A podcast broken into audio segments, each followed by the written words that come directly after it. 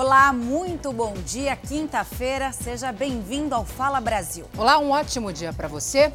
Fala Brasil de hoje começa com um alerta. Em apenas um mês, aumentou mais de 120% o número de ataques virtuais no Brasil. A maior parte dos golpes é sobre assuntos ligados à pandemia. Celso Zucatelli, bom dia para você. Esses criminosos aproveitam esta época de quarentena em que as pessoas, claro, passam mais tempo conectadas à internet para cometer essas fraudes. É isso. Bom dia, Camila. Bom dia, Salsi. Tudo é motivo para golpe, né? E os golpes vão desde a suposta oferta de doações de álcool em gel até o cadastramento para receber o auxílio de 600 reais. Tudo falso. O objetivo é um só: roubar os dados pessoais, as senhas e o dinheiro das vítimas.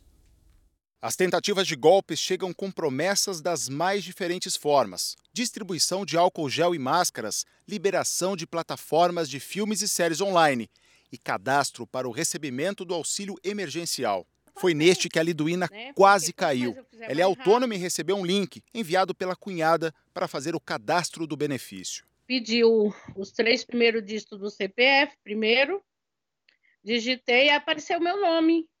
Aí falando, você tem direito aos 600 reais. Aí abriu outra página, aí foi pedindo, pedindo os dados. Enquanto preenchia o formulário, ela foi alertada do golpe por uma amiga. As pessoas que eu já tinha mandado o link não tinham feito. Aí eu fui pedir para elas não fazer. Falei, gente, não faz porque eu ia cair no golpe igual outras pessoas caíram. O levantamento de um laboratório de segurança digital mostra que os links relacionados ao benefício do governo já estão espalhados. Já são quase 7 milhões de compartilhamentos e acessos em todo o país. Os links são enviados principalmente por aplicativos de mensagens no celular. Uma das maiores empresas de segurança digital do mundo identificou um aumento de 124% de ataques virtuais entre os meses de fevereiro e março deste ano no Brasil. A maior parte dos golpes está relacionada a assuntos ligados à pandemia do coronavírus. São chamados ataques de phishing.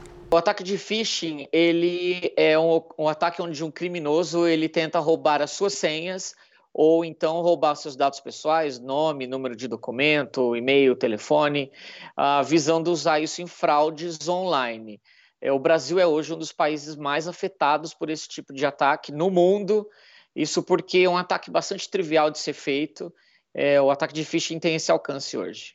Um problema tão extenso quanto o alcance da internet.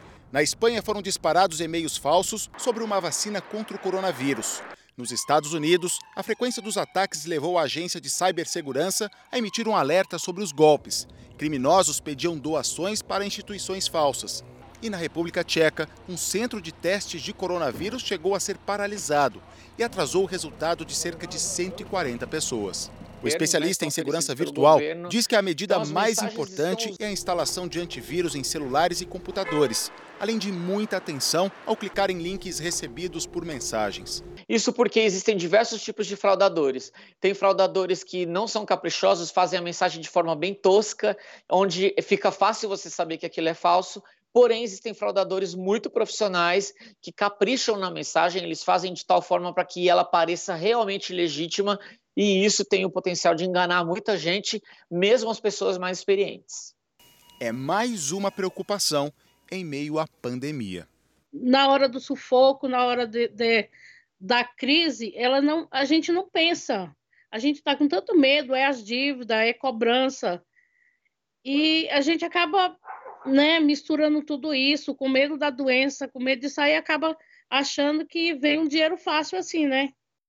Não vem não vem e as pessoas vão roubar os seus dados. Então vamos lá, isso é muito sério. Eu quero que você faça uma coisa agora. Pega o seu celular, você vai tirar foto da tela que a gente vai passar as informações certas para você. Primeira coisa, você não vai clicar em nenhum link. Ah, mas foi a minha tia que mandou, foi meu vizinho, ele é meu amigo. Não, ele pode ter recebido uma coisa falsa, ele recebeu, ele nem sabe que ele está te mandando uma coisa falsa. Então não clica. Ah, olha, clique aqui para fazer o seu cadastramento. Não, é mentira.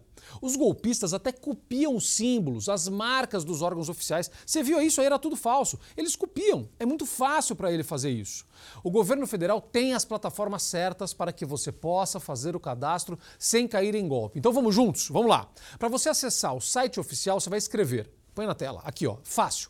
auxilio.caixa.gov.br. Você viu só? Tira a foto da tela. É só esse daqui o site verdadeiro, tá bom? O endereço está aqui. Quem for acessar pelo celular, você vai pegar a loja oficial de aplicativos do seu celular, seja ele iPhone, seja ele Android, a loja oficial. Você vai escrever Caixa Auxílio Emergencial na loja de aplicativos do seu celular, só. E se você tiver qualquer dúvida, ah, eu estou desconfiando desse negócio aqui, você liga 111, 111. É uma linha exclusiva da Caixa Econômica Federal para tirar suas dúvidas. São só estas três formas, nenhuma outra maneira. Combinado? Camila.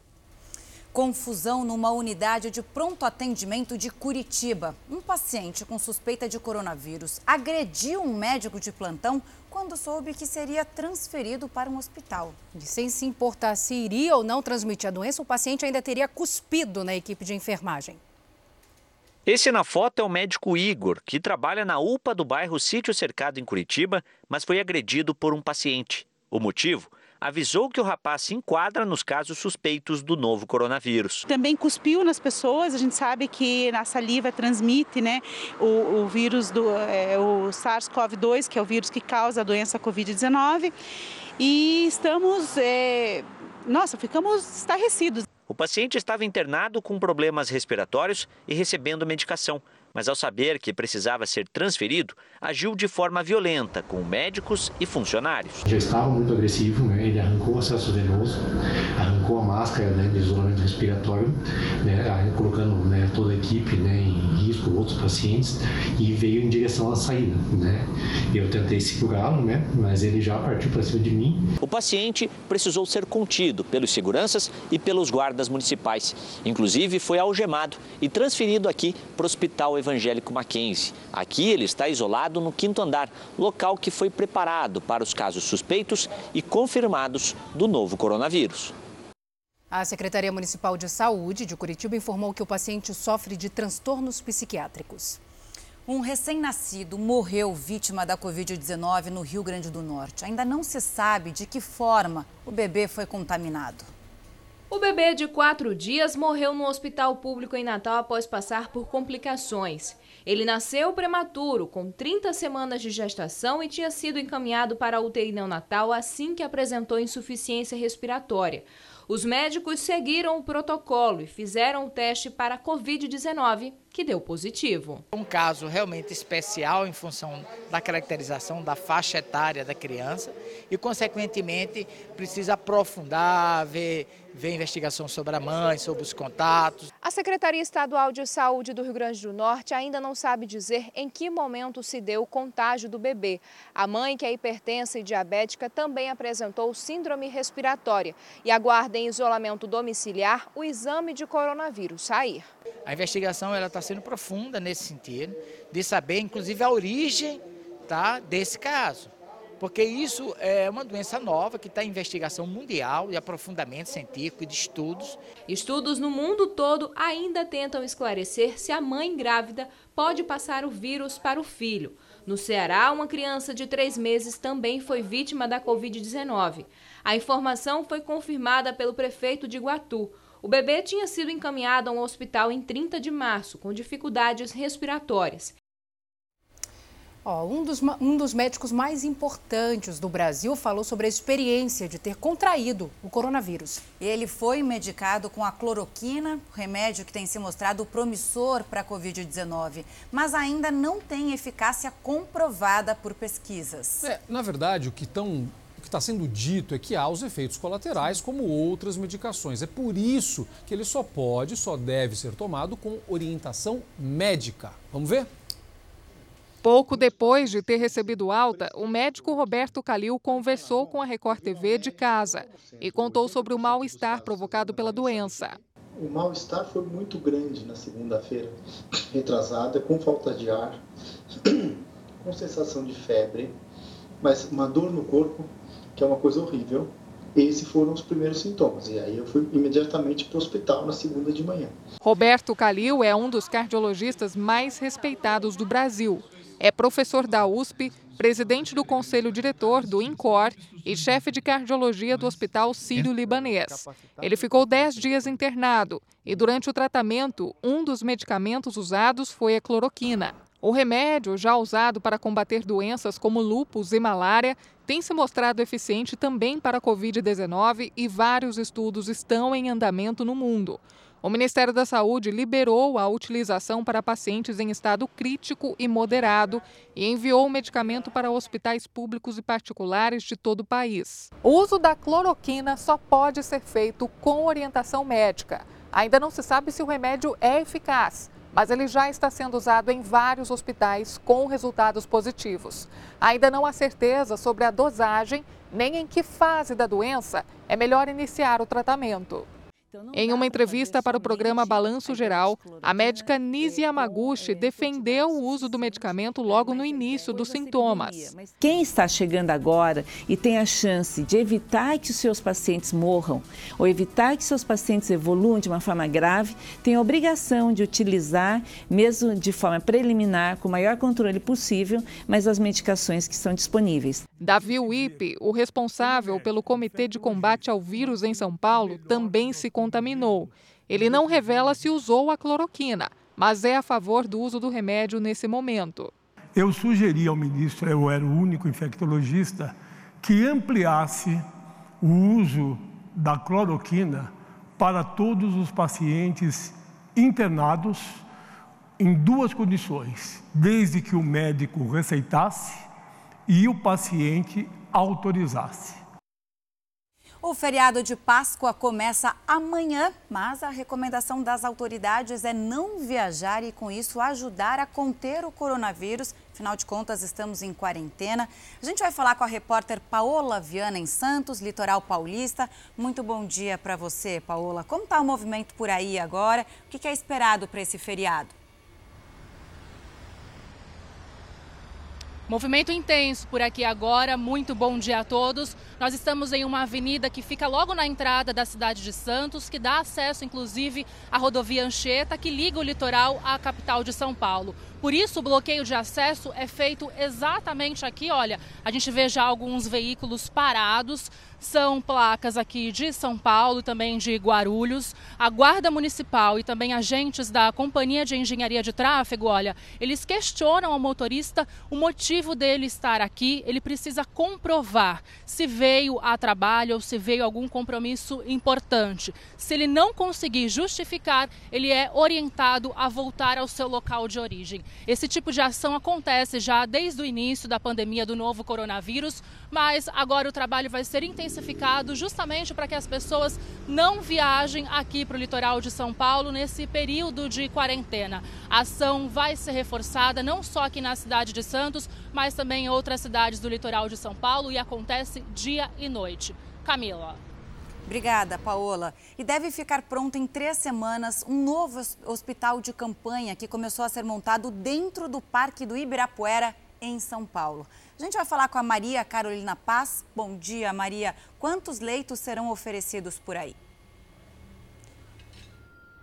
Bom dia para vocês também, a todos que nos acompanham no Fala Brasil. Aqui são 240 leitos de baixa complexidade, 800 profissionais de todas as áreas da saúde estão sendo contratados para trabalhar aqui a partir do dia 1 de maio. As obras estão a todo o vapor. Já o Hospital de Campanha do Aimbi, na zona norte de São Paulo, ele será inaugurado na próxima quarta-feira, no dia 15 de abril, com 1.800 leitos. Uma outra Outra informação importante que a gente ressalta aqui no Fala Brasil: o governador de São Paulo, João Dória, pediu para a população não ir à praia neste feriado de Páscoa. Ele lembrou que os acessos estão fechados para evitar aglomerações. De acordo com o Ministério da Saúde, nas últimas 24 horas, 133 pessoas morreram vítimas de Covid-19. Já são 800 mortes confirmadas e 15.927 casos da doença. Salso. Feito do Rio de Janeiro, Marcelo Crivella decretou estado de calamidade pública na cidade.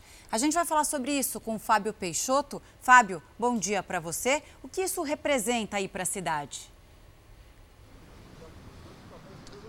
Bom dia a todos. O decreto permite que a Prefeitura descumpra metas fiscais, já que ela vai precisar tomar medidas emergenciais na área da saúde pública por conta do combate ao coronavírus. Segundo o texto do decreto, a Prefeitura vai seguir a mesma estratégia que já vem sendo adotada pelo governo do estado do Rio de Janeiro e também pelo governo federal.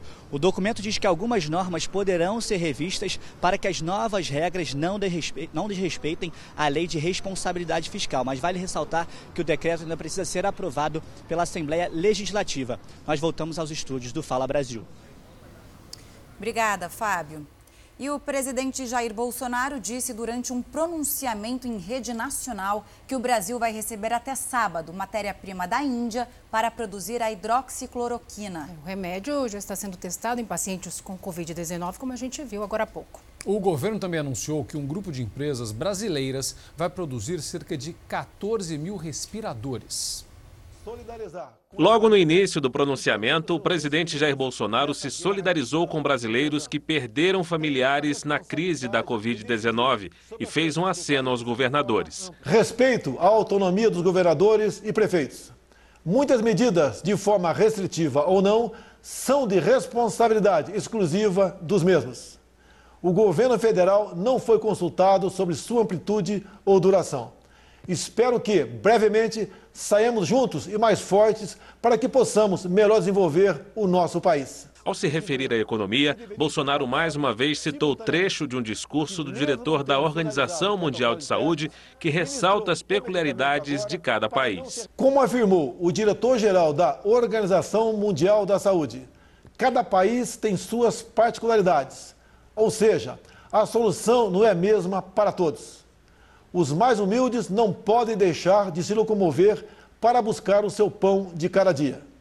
As consequências do tratamento não podem ser mais danosas que a própria doença. O desemprego também leva à pobreza, à fome, à miséria, enfim, à própria morte. Com esse espírito, instruí meus ministros. Ao citar o médico Roberto Calil, o presidente voltou a defender o uso da cloroquina no combate à pandemia. Há pouco conversei com o doutor Roberto Calil.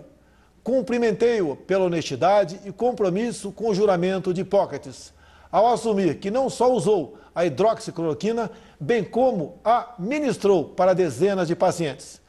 Todos estão salvos. Disse-me mais que, mesmo não tendo finalizado o protocolo de testes, ministrou o medicamento agora para não se arrepender no futuro. Essa decisão poderá entrar para a história como tendo salvo milhares de vidas no Brasil. Nossos parabéns ao doutor Calil. Mais cedo, no gabinete, Bolsonaro participou de reuniões. Recebeu o presidente da Caixa Econômica Federal, Pedro Guimarães, e o vice-presidente da Câmara, deputado Marcos Pereira. Também na agenda, o primeiro encontro do presidente da República a sós com o ministro da Saúde, Luiz Henrique Mandetta, após o aumento da tensão entre ambos nas últimas semanas. Mandetta, que quase chegou a ser demitido na segunda-feira, dessa vez falou em pacificação. Uma reunião de trabalho, uma reunião boa, um bom, um bom clima, tá, toda a equipe está tranquila, todo mundo trabalhando. O presidente é, é muito, muito parceiro, muito voluntarioso, tem um pensamento muito forte no Brasil. A gente vai, vai dando passos para rumo a uma, uma unidade muito boa por parte do governo.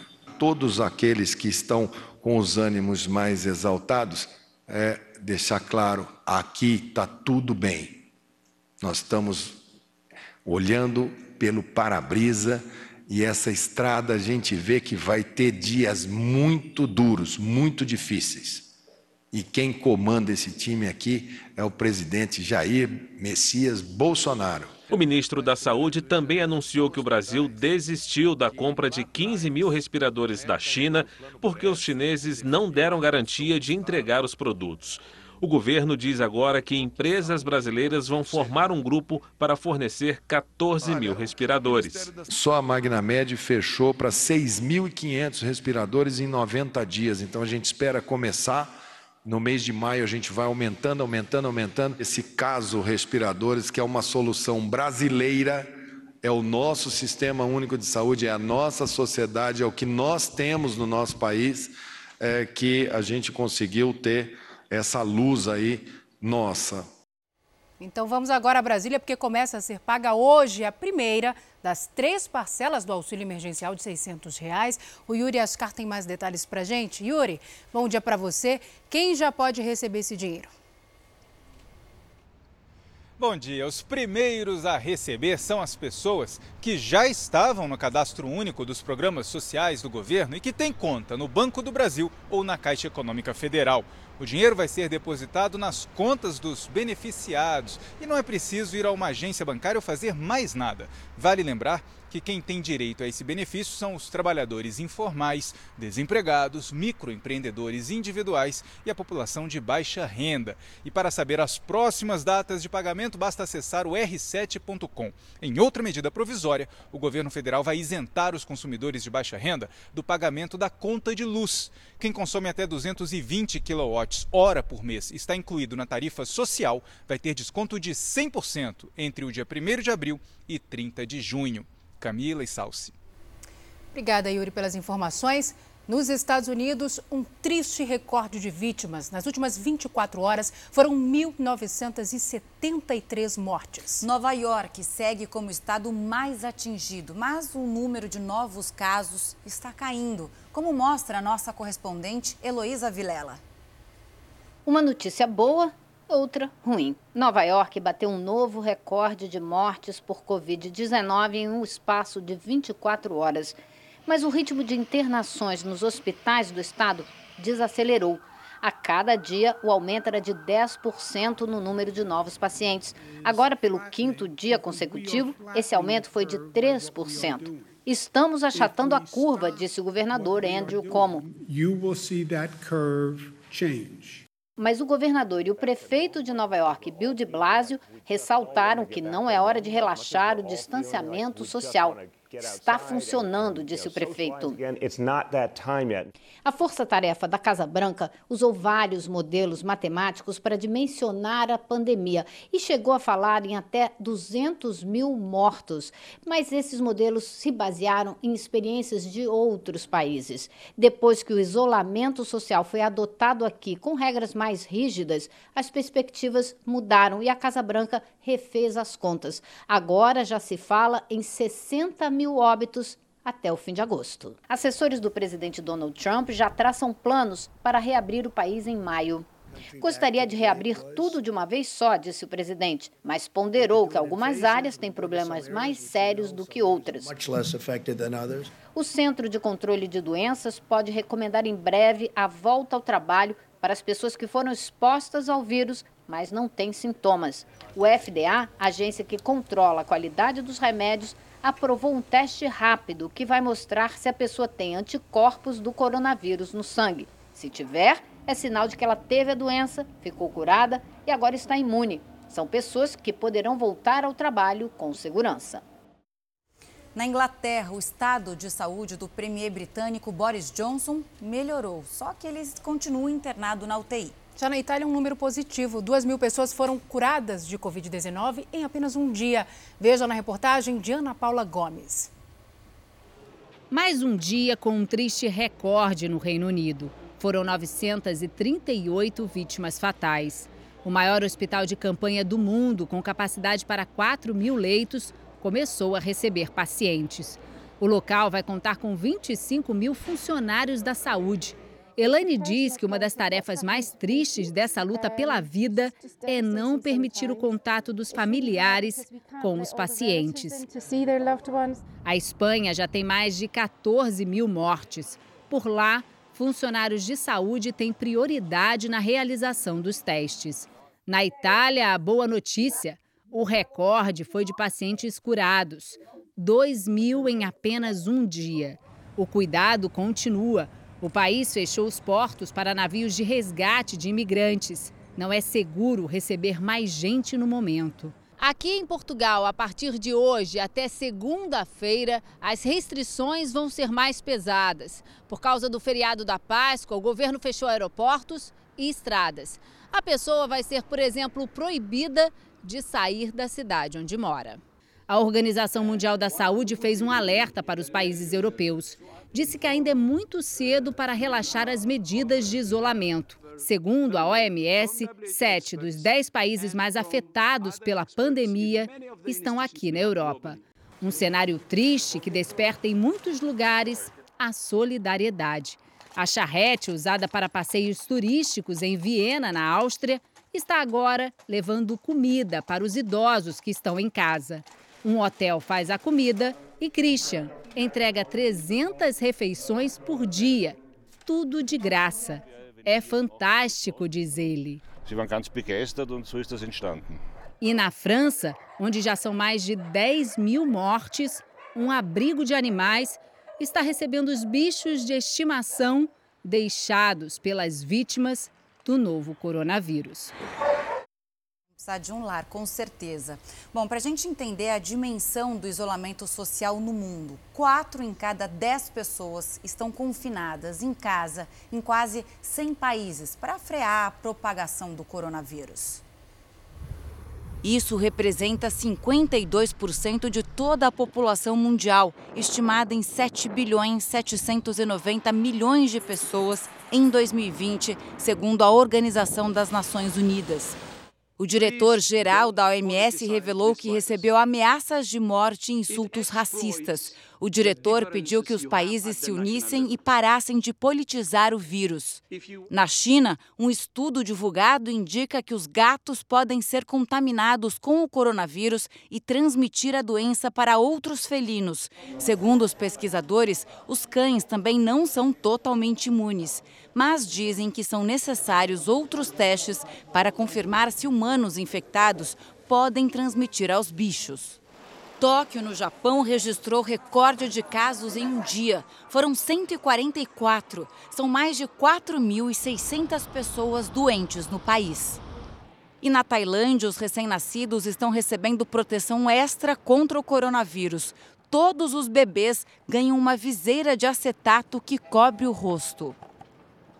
A gente acabou de mostrar né, esse isolamento das pessoas em casa que reflete diretamente na economia. E com o feriado da Páscoa, durante a quarentena, comerciantes de todo o país reclamam da queda na venda de peixes. No Pará, grande parte da maior feira livre da América Latina está fechada. E aí foi preciso mudar a forma de vender os pescados. Agora é o seguinte: tudo é encomendado pelo celular, entregue na porta de casa. Esse foi o jeito de resolver o problema de quem vende e de quem não abre mão da tradição. Vamos ver? Cerca de 100 toneladas de peixe chegam a Belém todos os dias. É a maior produção do norte do país. Pescado que sai da capital paraense e abastece boa parte do Brasil. Vendas que neste período aumentam em até 80%. É estranho chegar aqui no mercado de peixe do Viro Peso e ver os corredores assim, vazios. Os comerciantes estão conseguindo driblar essa crise. Como? Usando a tecnologia. É pelo telefone que eles fazem agora as vendas. Isso tudo para não fechar as portas. A venda agora praticamente só é o telefone, porque aqui dentro do mercado não dá quase cliente, justamente pela pandemia. As distribuidoras de peixe adotaram a mesma estratégia. Nesta, os pedidos são tantos que foi preciso reforçar a equipe. Tive que contratar um outro motorista para poder atender a demanda, que foi muito alta, e mesmo assim a gente não está conseguindo. A nova rotina passou de um cliente para o outro e a propaganda do boca a boca garantiu o sucesso. Uns clientes, um vai passando para o outro, aí aumentou muito a nossa clientela. A facilidade da entrega bem na porta de casa deixou muita gente satisfeita. Você pode observar o que você está comprando e perto da sua casa, vem a sua casa, você examina, você vê se está bem. E segurança por conta da, do vírus que está assolando o país. E assim, mesmo sem convidar todos os parentes esse ano, a tradição do almoço em família vai acontecer e sem riscos. Agora está garantido o peixe, o camarão, todos os mariscos. E da forma mais segura? Sim, forma bem segura. Peixe que para o paraense não pode faltar, hein? A Semana da Páscoa é tradicionalmente a época em que mais se vende peixe em todo o país, mas neste ano a gente sabe que a data sofre os efeitos né, da pandemia. Por isso, agora o Fala Brasil vai fazer um giro ao vivo por várias cidades. A gente começa por São Paulo com a Michele Rosa. Michele, bom dia. Você está na peixaria do Mercadão, né? A gente está vendo uma movimentação por aí atrás de você. Como estão os preços, Michele?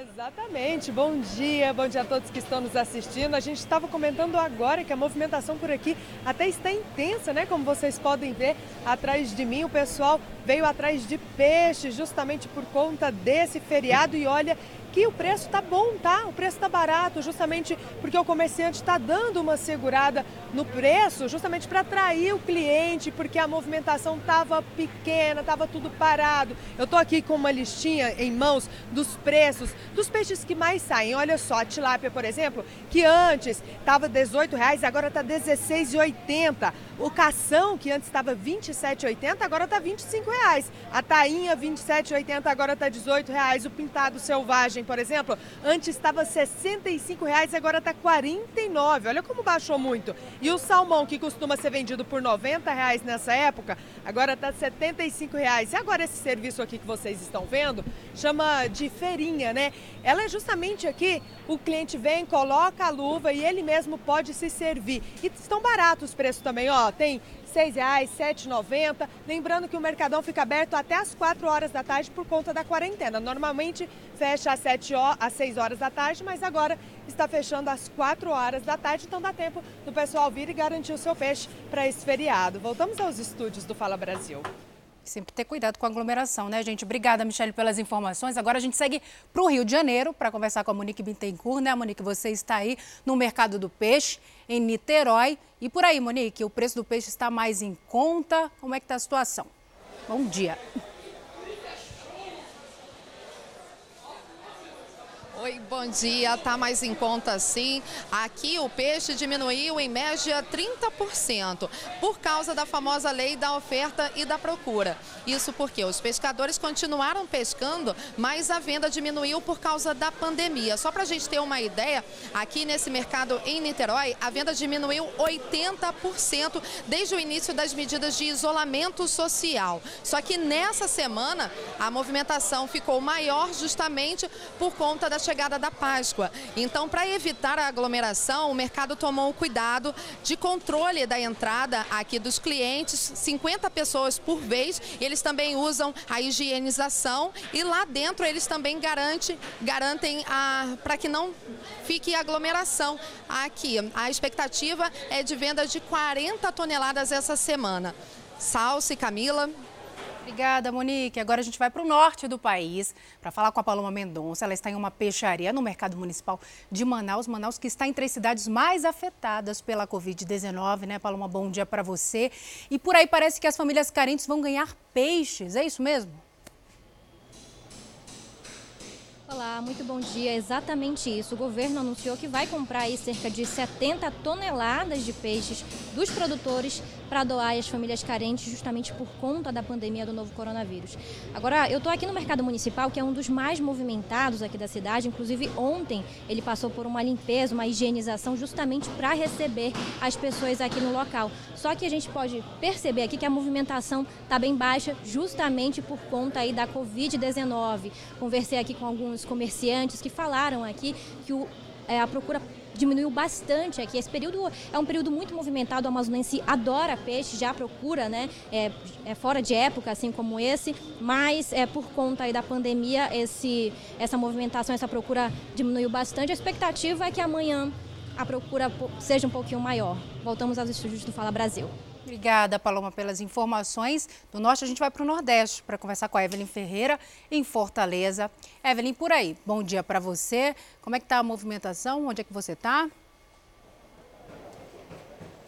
Olá, bom dia. Nós estamos aqui no Mercado dos Peixes em Fortaleza, um dos pontos mais tradicionais de venda de pescados da cidade. Por aqui a movimentação já está começando a aumentar nessa hora da manhã. A gente percebe aqui muitas pessoas comprando peixe para a Semana Santa. Os boxes estiveram fechados por 15 dias aqui por conta da pandemia do coronavírus, mas reabriram há três dias. Nem todos os permissionários conseguiram voltar e agora os donos das bancas estão tentando recuperar o prejuízo. A média dos peixes aqui, os peixes mais vendidos são pargo e cavala e a média de preços é entre 25 e 27 reais. Mais cedo, a movimentação era bem intensa logo aqui do lado na faixa de areia, no ponto de chegada dos barcos. E a, a gente percebe nas imagens muita aglomeração de pessoas, vendedores e clientes é, muito próximos e sem máscara, correndo risco de contaminação. A gente volta aos estúdios do Fala Brasil. Precisa ter cuidado, né, Evelyn? Obrigada. Agora a gente vai para o sul. Descemos para o sul do Brasil, hein? Vamos ao mercado do peixe em Itajaí, Santa Catarina, para conversar com a Lise Borges. Lise, e por aí, bom dia. Quais são as medidas de prevenção né, do coronavírus que estão sendo adotadas aí nesse mercado que você está? Bom dia. Olha, de cada vez entram 30 pessoas no mercado. Há ainda orientação para o distanciamento de um metro e meio e também em todos os boxes o consumidor encontra álcool em gel. Quem vem até o mercado do peixe em Itajaí encontra em exposição uma variedade enorme de pescados. Peixes como congrio, linguado, dourado, além de lula, camarões de todos os tipos e a tradicional sardinha, que está na safra, é fácil de preparar e está com um preço bem atrativo. R$ reais 2,99 o quilo. A expectativa do mercado é vender cerca de 10 mil quilos de pescado nesse ano. Além disso, tem também circulando pelos bairros da cidade o caminhão do peixe com preços bem atrativos de, pes de pescados, né? Preços populares. Eu volto aos estúdios do Fala Brasil. Obrigada, Lise. Boa Páscoa para você. Então a gente acha preços bons, vai dar para manter a tradição da Páscoa de fazer um belo peixe, o que cabe no teu bolso, mas sempre é, respeitando a recomendação de ficar em casa e não viajar. Agora, olha essa: fisioterapeutas estão usando uma técnica inovadora para tratar pessoas internadas com Covid-19. São ventiladores mecânicos não invasivos que conseguem reduzir pela metade o tempo de internação dos pacientes. Sandro está agora aliviado. Ele é um dos brasileiros que se recuperaram da Covid-19. Agora, nesse momento, eu estou me sentindo muito bem, já não tenho mais nenhum sintoma, já passei todo o período da quarentena. E nesse momento, eu estou muito bem, fazendo fisioterapia respiratória para recuperar plenamente a, a, as funções pulmonares. Na semana passada, Sandro recebeu alta depois de ficar 10 dias internado no hospital, sete deles na UTI.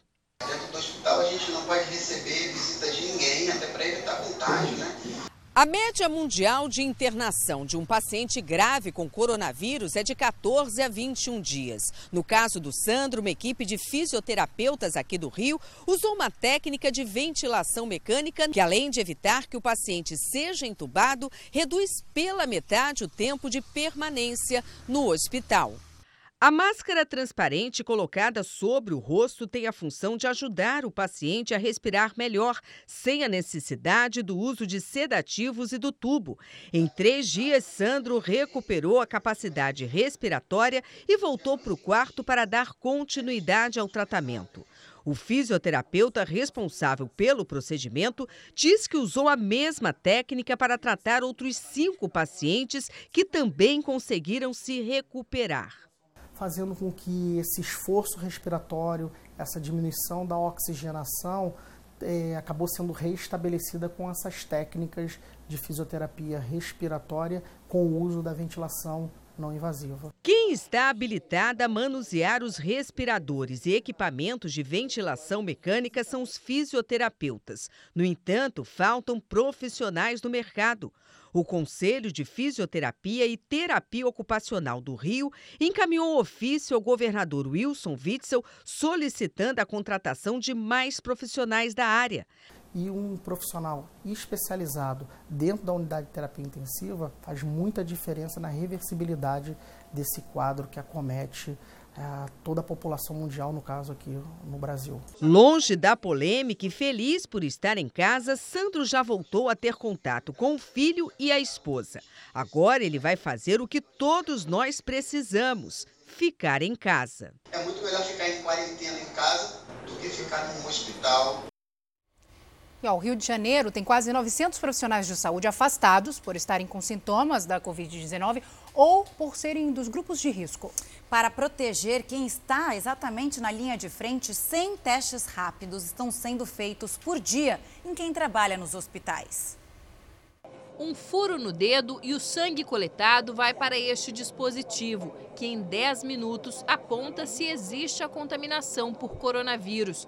O resultado é encaminhado por mensagem para o celular do paciente. Mesmo tendo a certeza que vai dar negativo, porque eu creio, mas a gente fica muito tenso, muito ansioso. Estou ansiosa, esperando a mensagem chegar, que eu quero que chegue logo, eu quero saber o resultado. Este hospital em Acari, na Zona Norte, é o primeiro a receber os testes rápidos no Rio. Uma tenda foi montada na área externa da unidade para fazer o atendimento. Os testes são destinados somente para os funcionários do hospital, que hoje é referência no atendimento a pacientes com a Covid-19. No primeiro dia foram realizados 25 exames, todos com resultado negativo para a doença. A meta é realizar 100 exames por dia. Todos os mais de mil funcionários serão atendidos. O objetivo é saber se os protocolos de prevenção estão funcionando e assim dar mais segurança a quem está na linha de frente no combate à epidemia. Primeira coisa é a segurança do funcionário.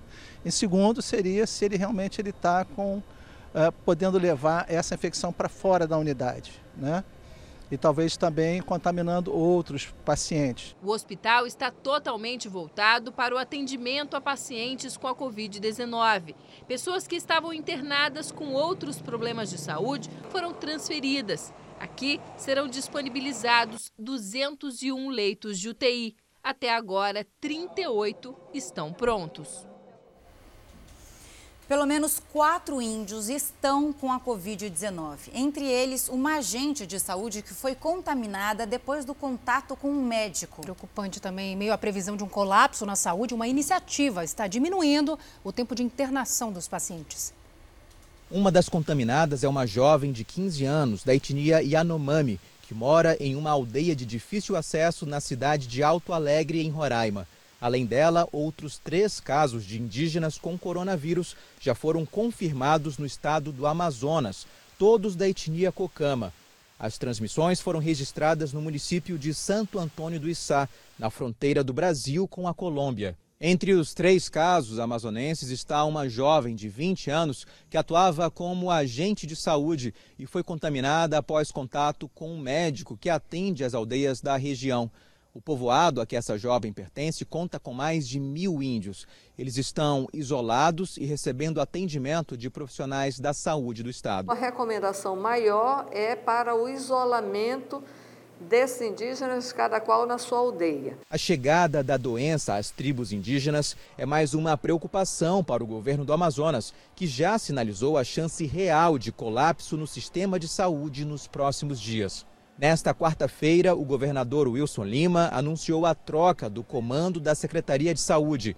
Simone Papaís, biomédica vinda de São Paulo, assumiu o comando da pasta no lugar do ex-secretário Rodrigo Tobias. O estado sofre com a falta de leitos e de respiradores. Isso faz com que os profissionais da saúde procurem novas formas de tratar os pacientes. Uma delas, feita neste hospital particular, consiste em um método de ventilação não invasivo que dá início ao tratamento sem o uso de respiradores. De acordo com o hospital, os resultados têm sido animadores. É possível se observar que os pacientes que não foram submetidos à intubação orotraqueal convencional, que é o protocolo hoje utilizado, conseguiram ficar muito menos tempo internado dentro dos hospitais. O tempo que um paciente passa hoje submetido à intubação orotraqueal dentro de um hospital é de 15 a 21 dias. Aqui, fazendo esse tipo de ventilação não invasiva precoce, a gente conseguiu observar que os pacientes ficam menos do que cinco dias internados dentro dos hospitais. No Pará, um decreto proibiu as viagens entre os municípios durante esse feriadão aí, né, prolongado de Páscoa. A gente vai para lá conversar com a Natália Lago. Natália, um ótimo dia para você. Essa determinação vai até quando? Explica melhor para a gente, por favor. Olá, bom dia. Até a próxima terça-feira, deslocamentos pelas estradas ou pelos rios estão suspensos e só serão permitidos entre as cidades da região metropolitana de Belém. O objetivo é evitar aglomerações nas praias e balneários do estado. Quem descumprir pode ser preso por desobediência. No interior do Pará, o prefeito de Salinópolis, cidade conhecida pelas belas praias oceânicas, declarou que vai manter a barreira sanitária até o dia 13 de abril. A entrada da cidade está fechada desde o final de fevereiro. Todos os anos, Salinópolis é destino para milhares de turistas que aproveitam as praias com a família durante o feriado. Zucatelli.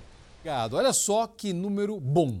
86% das cidades brasileiras não têm casos confirmados de Covid-19. Bacana, né? Em algumas delas, o comércio vai aos poucos voltando a funcionar, mas os moradores não podem abrir mão dos cuidados. Veja.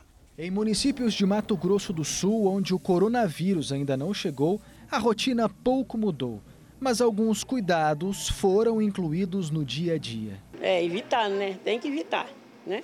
Em Jaraguari, distante 50 quilômetros da capital Campo Grande, não há nenhum caso confirmado da doença e o comércio segue aberto.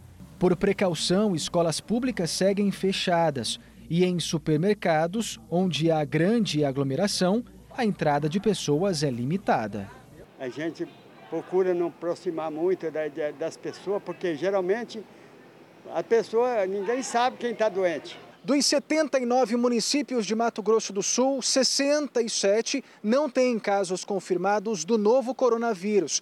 Ainda assim, o governo estadual pede para que as pessoas evitem sair de casa. No país, dos 5.571 municípios, apenas 700 tiveram casos confirmados de coronavírus. A epidemia ela não é igual em todos os estados. Temos localidades que não teria, neste momento, nenhuma, é, eu diria, indicação, sem caso, de estar tá fazendo medida de distanciamento social. Essa que é a questão. No interior de São Paulo, a quarentena foi prorrogada até o dia 22 e um dos motivos foi a preocupação com o alastramento do coronavírus. Mas alguns municípios, como Araçariguama, flexibilizaram o funcionamento do comércio com algumas restrições. A gente tem que pagar as contas da gente também, né? A cidade tem 10 casos suspeitos e uma morte a ser investigada. A cidade de Italva, no interior do Rio de Janeiro, ainda não registrou casos de coronavírus. Em Farroupilha, na Serra Gaúcha, mesmo com cinco casos confirmados de Covid-19, as lojas voltaram a funcionar. E hoje, às 10h30 da noite, nossa equipe de jornalismo leva até você ao vivo mais um programa especial com todas as informações sobre a pandemia de coronavírus. Para você ficar por dentro das últimas notícias sobre a Covid-19. Hoje, 10h30 da noite, não exibiremos em nome da Justiça para apresentar um programa especial preparado pela nossa equipe de jornalismo. Coronavírus Plantão tudo o que você precisa saber para se informar durante a pandemia. Investir na higiene pessoal é fundamental. A opinião dos especialistas. A luta contra o vírus no Brasil e no mundo. Duas horas de cobertura ao vivo. Nos terminais de transporte terrestre e internacional, as pessoas viajam apreensivas. Hoje, 10 e meia da noite, Luiz Bate apresenta Coronavírus Plantão. O Fala Brasil já está de volta para mostrar a iniciativa de um homem que remou de barco para levar doações a famílias de pescadores que estavam passando fome. Vamos ver. A ajuda chegou em um barco a remo. Um alívio para moradores que vivem às margens do rio em Boaçu, em São Gonçalo. As cestas com alimentos e produtos de limpeza foram entregues a mais de 30 famílias de pescadores. Em tempos de pandemia, muitos já não tinham o que comer. Hoje eu tenho certeza que eu tenho o meu alimento para comer no almoço, na janta. O Orli foi quem remou até eles. Quando eu cheguei lá, me deparei com uma realidade tenebrosa, terrível, pessoas com necessidades extremas. Para recolher as doações, ele e os vizinhos usaram a criatividade. Atenção, moradores! O barco da solidariedade está em sua rua. Na primeira semana, o Barco da Solidariedade arrecadou 465 quilos de alimentos. Eles também levaram roupas para as famílias de pescadores. E a entrega foi feita como uma espécie de comemoração pelo dia do aniversário do dono do barco. A gente iniciou esse projeto e a entrega aconteceu justamente no dia do meu aniversário. Então eu recebi como sendo uma emoção extra. A Carmen faz parte de um grupo de mulheres que se uniu ao Orli para ajudar quem precisa. Para ela, é a melhor forma de enfrentar essa quarentena. Para a gente é, é um gran, uma grande alegria estar assim participando desse trabalho nesse momento tão difícil para tantas famílias. A segunda entrega vai ser feita no próximo sábado. As famílias foram cadastradas pela colônia de pescadores e tudo é feito de forma organizada para evitar aglomerações. Agora você vai conhecer a história da Miss que abandonou a coroa por uma causa nobre. Ela decidiu ajudar a salvar vidas. Quem vê Baixa Murcoge assim não imagina que por trás desse sorriso e uma coroa na cabeça há uma médica. Eleita Miss Inglaterra no ano passado, a médica inglesa indiana é formada em medicina e especializada em doenças respiratórias. A modelo desistiu da carreira para concorrer ao Miss Mundo. Mas diante da pandemia, ela trocou a faixa pelo jaleco e o estetoscópio. Baixa já disse: podem contar comigo. Ela se comprometeu a encarar os plantões dos hospitais de Londres para ajudar no tratamento de pacientes com coronavírus. Mas antes de voltar ao posto, a Miss vai passar por duas semanas de isolamento, pois estava realizando trabalho voluntário na Índia. Quem também decidiu voltar à medicina foi o primeiro-ministro da Irlanda, Léo Varadkar. Uma vez por semana, ele já se comprometeu a atender por telefone pacientes que apresentem sintomas. Antes de entrar para a política, ele trabalhou sete anos como médico. Dois médicos a mais na luta contra o coronavírus. Bom, vamos falar de Páscoa de Vamos. novo? Ovos recheados de pudim de leite, de pistache e também de creme brulee. Que delícia, Chique. sofisticado, né? As confeiteiras aproveitaram esse tempo livre para inovar nesta Páscoa e, claro, faturar um pouquinho, né, gente? Tô com água na boca. O jeito nesse feriado é fazer a encomenda por telefone, pedir para entregar em casa. Chocolate, brownie, brigadeiro de pistache. Tudo junto e misturado. Só de olhar já dá água na boca, não é? São ovos de Páscoa artesanais, bem diferentes daqueles que costumam enfeitar os supermercados nessa época do ano. Boas opções para quem não vai deixar de comemorar essa data tradicional mesmo na quarentena. Tanto a indústria quanto o varejo previam um crescimento de 5 a 10% nas vendas de ovos de Páscoa.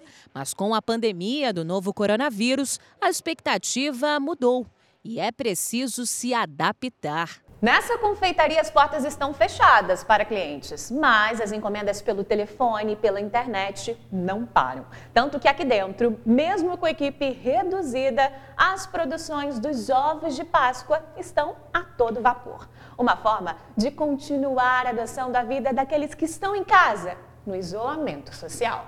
Porque tem muita gente pedindo ovo, pedindo motoboy, fazendo a entrega e entregando de presente para outras pessoas. Então a gente tem tido muito pedido no nosso delivery é, de gente que liga e fala: ah, dá para você escrever um cartãozinho junto? Então muita gente está presenteando remotamente mesmo. O mesmo está acontecendo na doceria do Marcos, onde o carro-chefe é o ovo de Páscoa com recheio de pudim. e ele fica também um presente super legal. O que eu tenho recebido essa semana, justamente é isso, são muitos clientes mandando de presente. São seis sabores diferentes. O que eu experimentei foi o tradicional pudim de leite. Agora é a hora, vamos morder. E ele é geladinho, né? É bom Gelado, conservar na Tem geladeira. que deixar na geladeira, exatamente. Então vamos lá, momento difícil agora. E que tal um ovo de creme brulee?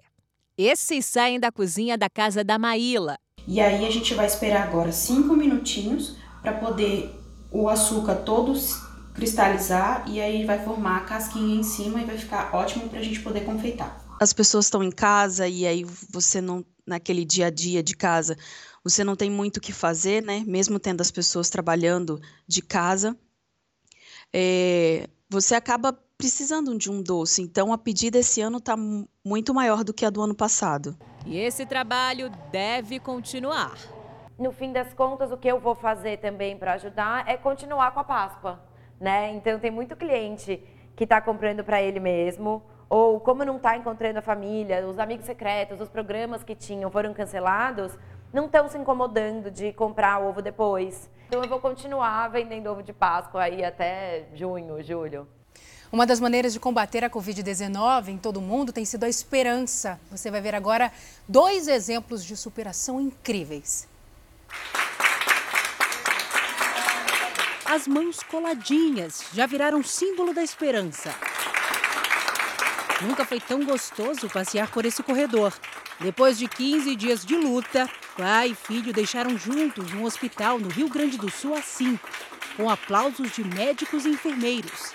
Honorino Bassi, de 84 anos, e Alceu Antônio Bassi, de 61, chegaram a ser internados na UTI por complicações, mas resistiram bravamente.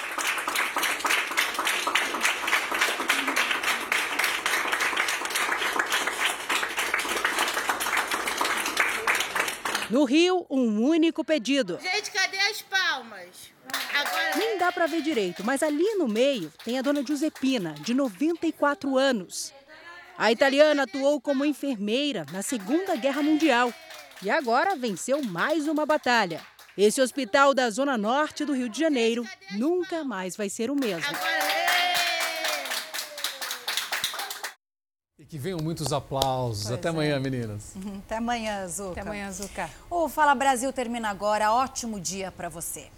Nos encontramos amanhã, porque agora com Hoje em Dia, com César Filho. Histórias bonitas, né, César? Bonita de. Maravilhosas. Bom Ficamos dia, conhecendo, bom dia meninas. Ficamos conhecendo muitos personagens, não é? No meio dessa pandemia, em todo o planeta, mas especialmente aqui no Brasil, pessoas que fazem realmente, como disse você, Salsi, haja coração para É, aguentar tudo isso, é. né? A gente fica mais sensibilizado, né? A gente se Do que emociona normalmente, sem dúvida, sem dúvida. Um excelente dia para vocês, meninas, e até amanhã, se Deus quiser. Bom trabalho.